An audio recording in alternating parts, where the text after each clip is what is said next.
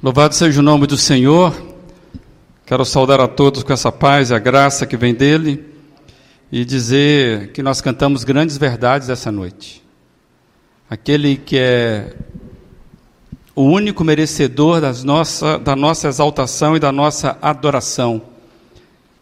Hoje nós queremos avançar mais um pouco, semana que vem já é Natal. Não vou cantar aquela musiquinha, né? Então, e chegou mesmo o Natal, e eu queria ler com você um texto, um dos clássicos que fala do Natal de Jesus, Lucas 2, a partir do verso 10. Mas o anjo lhes disse: Não tenham medo, trago boas notícias que darão grande alegria a todo o povo. Hoje em Belém, a cidade de Davi, nasceu o Salvador, que é Cristo o Senhor. Vocês o reconhecerão por este sinal: encontrarão o bebê enrolado em faixas de pano, deitado numa manjedoura. De repente, juntou-se ao anjo uma grande multidão do exército celestial, louvando a Deus, dizendo: Glória a Deus nos mais altos céus e paz na terra àqueles de que Deus se agrada. Quando os anjos voltaram para o céu, os pastores disseram uns aos outros: Vamos a Belém para ver esses, esse acontecimento que o Senhor nos anunciou. Indo depressa ao povoado, encontraram Maria e José, e lá estava o bebê, deitado na manjedoura. Depois de o verem, os pastores contaram a todos o que o anjo tinha dito a respeito da criança. E todos que ouviram a história dos pastores ficaram admirados. Maria, porém, guardava todas essas coisas no coração e refletia sobre elas. Os pastores voltaram, glorificando e louvando a Deus por tudo que tinham visto e ouvido. Tudo aconteceu como o anjo lhes havia anunciado. Que Deus abençoe essa palavra, só de nós a termos lido a palavra de Deus para nós. E o tema da nossa mensagem hoje é o Natal e as suas perspectivas. Vamos orar nesse momento mais uma vez. Amado Deus, a gente, quando está diante da tua palavra, a gente se alegra também, porque cremos e sabemos e experimentamos que ela é palavra viva e o nosso pedido, mais uma vez, que essa palavra possa ser viva nos nossos corações, nos corações da tua igreja, no meu coração, no coração de quem está nos acompanhando agora nessa transmissão. Para a honra e glória de Jesus Cristo. Amém. É, quando eu ainda era adolescente, já no século passado, eu gostava de desenhar. Passava um bom tempo desenhando. Eram duas coisas que eu gostava de fazer. Era música, né? Eu tinha uma flauta doce na época, ainda não tinha transversal, e lápis e papel, bloco. Gostava de desenhar. E foi quando eu descobri a técnica da perspectiva. É aquela técnica que dá profundidade ao desenho, dá a visão tridimensional a uma gravura, a um desenho. Então, eu aprendi o nome daquela técnica que começava pelo ponto de fuga. O ponto de fuga é que daria, então, aquela sensação de profundidade ao desenho. Eu quero colocar aí, ó, para você aí, ó, dois exemplos, está aí projetado. É isso aí. Existe um ponto lá no infinito, no horizonte, do qual sai toda a perspectiva do desenho. E essa linha do horizonte imaginária é de onde tudo surge. E essa técnica é bastante usada aí para os arquitetos, os designers de, de, de móveis faz muito isso também. Você vê que o segundo desenho já tem os traços ali para mostrar a profundidade é, da arquitetura. Amados, parece uma bobagem hoje, mas essa, essa descoberta revolucionou o jeito de desenho de pintura no século XV e foi chamado então por causa dessa mudança, né, entre outras, que marcou a renascença, pequenos detalhes. E eu me lembro que foi muito interessante quando eu descobri, depois que existem, você pode fazer mais outros pontos de fuga. E é interessante como que isso vai acontecendo e mudando o desenho. Amados, então bastaria um ponto de fuga para dar toda a profundidade ao desenho. Isso mudava tudo. Mas eu quero destacar um outro significado de perspectiva. Na verdade, perspectiva tem algum significado. E eu quero, lembrando do ponto de fuga, eu quero entender a perspectiva como ponto de vista. O seu ponto de vista sobre alguma coisa é a sua perspectiva sobre aquela coisa. É, perspectiva do ponto de vista é o modo como a coisa é vista por aquele que vai emitir ou que está vendo. Alguém já disse que todo ponto de vista é a vista de um ponto. Então, perspectiva também é você olhando para algo e você emitindo o seu ponto de vista.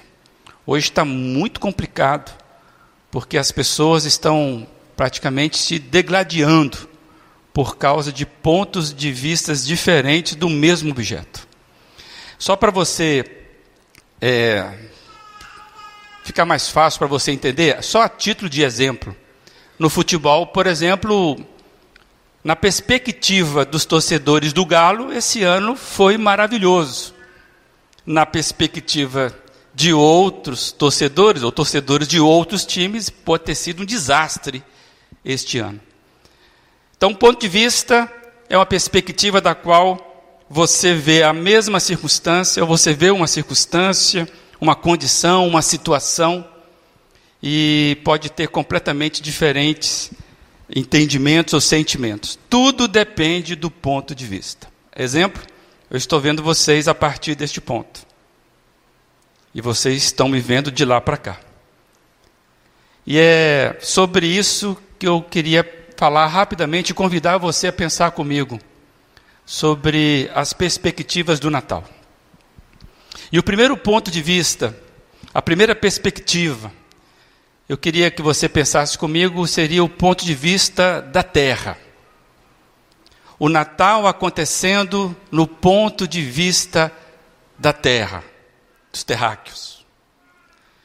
Amados, para alguns, olhando daqui, pode ser apenas o nascimento de uma criancinha. Do ponto de vista da terra, para algumas pessoas, ou boa parte delas, se olhasse o que estava acontecendo, veria simplesmente uma criança de uma família humilde, nascendo num lugar também humilde. Uma criança simplesmente nascendo num lugar simples e humilde. E eu fiquei imaginando se o recenseador lá do Império Romano, do IBGE de Roma, tivesse ali fazendo o censo, o que, que ele ia relatar? Ia relatar exatamente isso. Um casal que teve uma criancinha, e é um casal simples, e possivelmente ele ia incluir aquele casal no Bolsa Família do Império Romano, pela pobreza que ele estaria vendo ali. Você pode pensar também, a partir desse relato, do ponto de vista da família. Como que a família estava vendo aquilo, aquilo tudo acontecendo? Nós já sabemos que Maria e José tiveram revelação dos céus. Do ponto de vista do Estado, do ponto de vista da escola, como que a terra enxerga o nascimento de Jesus. E eu fiquei pensando que tem muita gente que, por causa do ponto de vista que ele tem acerca do Natal de Jesus, tem muita gente que vive alheia ao Natal, alheia ao significado do Natal. Pessoas que andam distraídas, dispersas, longe de tudo que se passa naquelas das implicações e que o Natal está envolvido. Para muita gente, Natal é apenas mais uma data no calendário. E na verdade, nem tem muito a ver com a pessoa de Jesus. Então, do ponto de vista da terra, da perspectiva de algumas pessoas, o Natal é apenas mais uma data, mais um momento, ou uma criança, que eu nem sei se é isso tudo que diz a respeito dela. Agora, existe também um ponto de vista. O Natal tem um ponto de vista do inferno. Como é que é o Natal na perspectiva do inferno? Você já parou para pensar sobre isso? O Natal, amados, para o inferno é uma ameaça.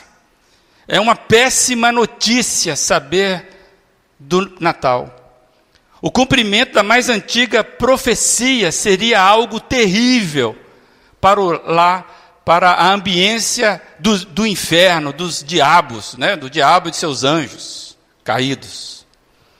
O nascimento do descendente prometido, desde o início, lá, seria algo desastroso para o inferno. Havia, amados, uma profecia que vinha desde o início da humanidade, desde quando a humanidade, a humanidade caiu, teve a sua queda. E essa profecia, ela foi dita naquela ocasião diretamente ao representante do inferno. Queria lembrar isso para você, está lá em Gênesis 3, verso 14 e 15. A primeira profecia acerca do Natal e foi dita diretamente para o representante do inferno aqui na terra. O texto diz assim: Então o Senhor disse à serpente: Uma vez que fez isso, maldita é você entre todos os animais domésticos e selvagens. Você se arrastará sobre o próprio ventre, rastejará no pó enquanto viver Farei que haja inimizade entre você e a mulher, e entre a sua descendência e o descendente dela. Ele lhe ferirá a cabeça, e você lhe ferirá o calcanhar. Amados, é por isso que, a partir desse momento, o inferno vai perseguir a linhagem dos filhos de Deus durante toda a história. Talvez isso explica muito o massacre que nós temos registrado na história contra a imagem da mulher. A mulher, ela é muito massacrada na nossa história, a história da humanidade. Talvez isso explique a uma perseguição para desqualificar aquela da qual viria o descendente poderoso, que ia aniquilar as forças do mal. E é interessante você pensar comigo que nesta saga, o inferno vai encontrar seus aliados para representá-los aqui na terra, por causa desta primeira profecia. Amados, a, o Natal, a profecia sobre o Natal, é algo terrível para as forças do mal. E para tentar então destruir o plano divino, para que o descendente não venha, ou que esse plano seja frustrado, o inferno alistou muita gente. Eu fiquei lembrando, lembra comigo aí, Faraó. Faraó é uma espécie de diabo para o povo de Deus. Quando você lê Gênesis, praticamente Faraó é um diabo. Amados, Nabucodonosor, os assírios, povo terrível contra o povo de Deus. Herodes. É interessante quando você lê a história de Herodes, são quatro gerações de Herodes que eram opositores a tudo que se chamava de igreja de Cristo os fariseus, Judas. Amados, é muita gente agindo pela perspectiva do inimigo. É muita gente agindo pela perspectiva do ponto de vista do inferno. Aliados do diabo. E quando nós olhamos para a história fora da Bíblia, nós vemos que ele continua listando os seus, seus representantes. na política, na filosofia, na literatura, no judiciário, na, nas universidades, na mídia, nas artes. E eu fiquei pensando até nas fantasias: Papai Noel, duendes, fadas. É muita gente, é muita coisa, é muitas, são muitas ideias vivendo e agindo pela perspectiva do inferno. Já parou para pensar nisso? Então, do ponto de vista do inferno, o anúncio do Natal é um desastre para os corredores lá daqueles ambientes de maldade. E eu fiquei pensando também do ponto de vista do céu. Como é o Natal do ponto de vista do céu?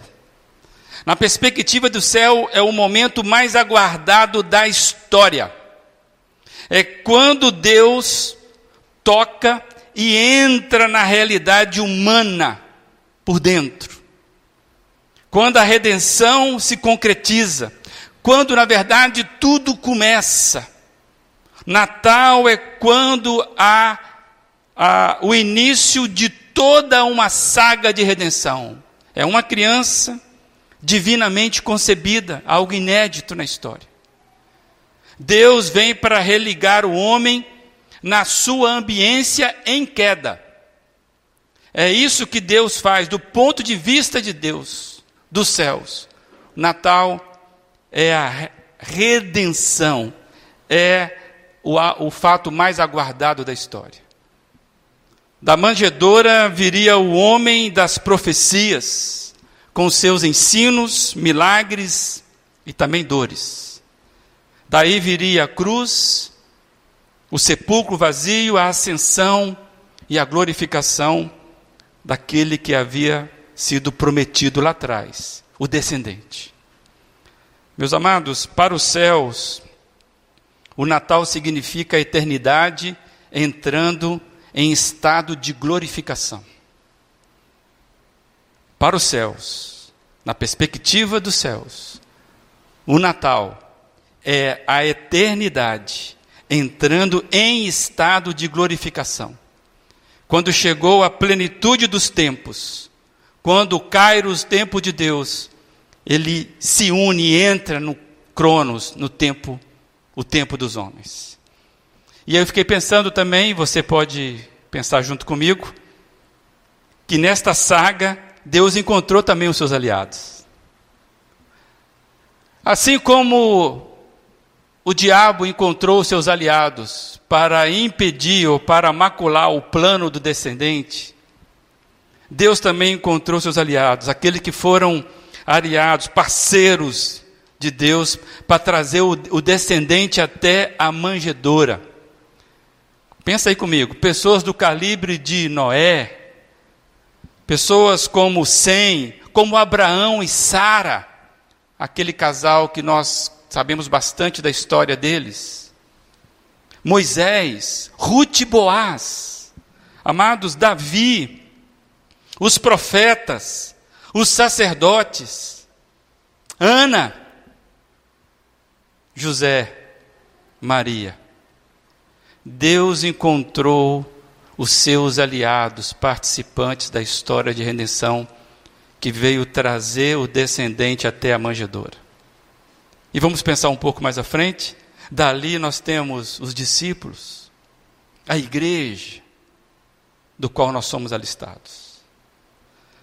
E Paulo ele vai trazer um cântico muito interessante, muito profundo, que representa bem o ponto de vista do céu acerca da vinda de Jesus. Como é que o céu vê? E eu queria desafiar você a ler comigo Filipenses capítulo 2, a partir do verso 6. Esse texto nós já lemos nesses dias, porque ele é profundo. Possivelmente essa canção que nós cantamos por último foi inspirada nesse texto, pelo menos um deles. Embora sendo Deus, não considerou que ser igual a Deus fosse algo que devesse se apegar. Em vez disso, esvaziou a si mesmo, assumiu a posição de escravo e nasceu como ser humano. Quando veio em forma humana, humilhou-se e foi obediente até a morte e morte de cruz. Por isso Deus o elegeu, o elevou ao lugar de mais alta honra. Ele deu o nome que está acima de todos os nomes, para que ao nome de Jesus todo joelho se dobre, nos céus e na terra, e debaixo da terra, e toda língua declare que Jesus Cristo é o Senhor, para a glória de Deus, o Pai. Magnífico isso. É uma ótica da perspectiva do céu acerca do Natal. Então, amados, aquela pequenina criança na manjedoura é algo que de fato causa embaraço. Pois quem quem de nós poderia entender a, com profundidade, compreender todo o significado representado ali? É muito, muito difícil isso. Só mesmo pela revelação e pela graça do Senhor Jesus. Como um texto como esse, que nós acabamos de ler. Eu queria dividir algo com os irmãos, que eu acho que nos ajuda a entender essa profundidade. Do que significa o Natal na, naqueles que entendem a profundidade da perspectiva do céu. O Max Lucado, ele escreveu algo que talvez nos ajude. Na quarta-feira eu compartilhei isso, eu queria trazer para você. Olha o que o Max Lucado fala sobre Jesus. Saindo do trono, ele removeu o seu manto de luz e se envolveu em pele, pele humana pigmentada. A luz do universo entrou em um ventre escuro e molhado. Aquele a quem os anjos adoravam se aconchegou na placenta de uma camponesa. Nasceu na noite fria e depois dormiu sobre a forragem de uma vaca. Maria não sabia se lhe dava leite ou se lhe dava louvor. Então ela lhe deu ambos. Ele estava faminto e era santo. José não sabia se o chamava de filho, Júnior, ou de pai. Mas no fim ele chamou Jesus, pois era isso que o anjo havia dito. E já que ele não tinha a menor ideia de como chamar um Deus, que ele podia ninar em seus braços. Meus queridos, do ponto de vista de, dos céus, Jesus ele vem para ordenar o caos. É muito profundo, por isso que o evangelho é loucura para muitos. Como pode uma frágil criança ser o sustentador do universo? A gente não tem dimensão nenhuma. A fé cristã é loucura para muita gente. E o texto que nós lemos, esse texto de Lucas, que fala da anunciação, nos revela algo que nós não somos capazes de ver, por isso que foi revelado para nós. E eu queria deixar isso, isso muito mais é, salientado para você. Quando nós voltamos para o texto, que nós lemos no início, a gente vê a voz que vem dos mensageiros dos céus, os anjos, e eles dizem assim: Mas o anjo lhes disse: Não tenham medo, trago boas notícias que darão grande alegria a todo o povo. Hoje em Belém, a cidade de Davi, nasceu o Salvador, que é Cristo o Senhor. Do ponto de vista dos céus, os seus porta-vozes estão nos dizendo. O Natal de Jesus significa boas notícias, as mais esperadas de todos os tempos e de todas as dimensões. O Salvador nasceu. Você consegue imaginar como isso estava atingindo, ou como essa notícia, ela atingiu a habitação de Deus? Amados, o Salvador nasceu e isso reverberou como boa notícia. Você consegue imaginar como essa notícia chegou arrepiando os corredores do inferno? Imagina lá um, um pequeno, usando aqui a imaginação do C.S. Lewis, o pequeno diabinho chegando com o jornal do dia, o jornal lá do, né, a coluna celestial. Ele fala: Olha, o Salvador nasceu, não pode. Né? Agora acabou tudo, né? Vamos mandar mais gente para lá. Amados, o texto continua mostrando o estrondo que isso causou nas dimensões da eternidade. O texto diz que de repente juntou-se ao anjo uma grande multidão do exército celestial, louvando a Deus e dizendo: Glória a Deus nos mais altos céus e paz na terra àquele de quem Deus se agrada. Você consegue imaginar o que seria uma multidão do exército celestial anunciando isso? Amados, é tremendo. A gente olha para o presépio, olha para a manjedoura, e a gente fica vendo aquela simplicidade. Amados, mas na eternidade isso é estrondoso. Você consegue imaginar o anjo e com ele chegando exércitos de milhares, cantando e louvando a Deus. Muito mais barulhento que isso aí. Imagina a festa do anúncio que se poderia ouvir. Aquela orquestra, aquele grito, aquele estrondo nas dimensões da eternidade. Amados, o céu reage de forma gloriosa com o Natal. O céu reage de forma gloriosa com o Natal. E a reação das pessoas no relato bíblico talvez serve para nós como nós devemos reagir. Pensa bem, os pastores estavam lá. O anjo do céu veio e fala assim: Olha, nasceu o Salvador. E quando ele está anunciando isso, eles veem uma multidão do exército celestial louvando e glorificando a Deus. O que, que esse pessoal faz? Foram depressa visitar e conhecer o que estava acontecendo. E o texto vai dizer a reação dele quando eles saíram de lá da presença daquele evento. Os pastores voltaram glorificando e louvando a Deus por tudo que tinham visto e ouvido. Eles voltaram glorificando a Deus e louvando ao soberano por tudo que tinham visto e ouvido. Amados, o Natal foi para aqueles homens motivos de adoração, de louvor. O texto não fala que eles estavam louvando antes. Aquela revelação marcou a vida daqueles homens. Por eles terem visto o Natal, eles voltaram glorificando a Deus, louvando a Deus. A reação deles mudou completamente a vida deles. Eles voltaram louvando a Deus não eram mais as mesmas pessoas. Por quê? Porque eles conseguiram ver o Natal na perspectiva do céu. Eles conseguiram perceber o Natal do ponto de vista da eternidade. Amados, é tempo de vermos o Natal na perspectiva do céu. Já encerrando aí com você. É tempo de vermos o Natal da perspectiva do céu. Que o Natal seja para nós momentos de engrandecimento e louvor por tão grande salvação. Que estejamos entre os alistados que veem o Natal na perspectiva do céu.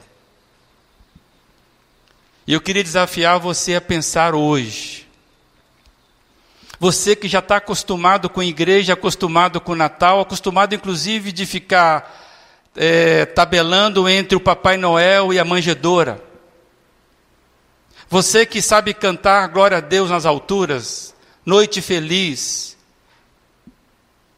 A minha pergunta para você é: qual é a perspectiva que você tem do Natal e qual é então a reação que você tem quando você ouve o Natal? Queria desafiar você a pensar sobre isso. Nós não idolatramos a data, nós adoramos. Adoramos o Senhor Jesus.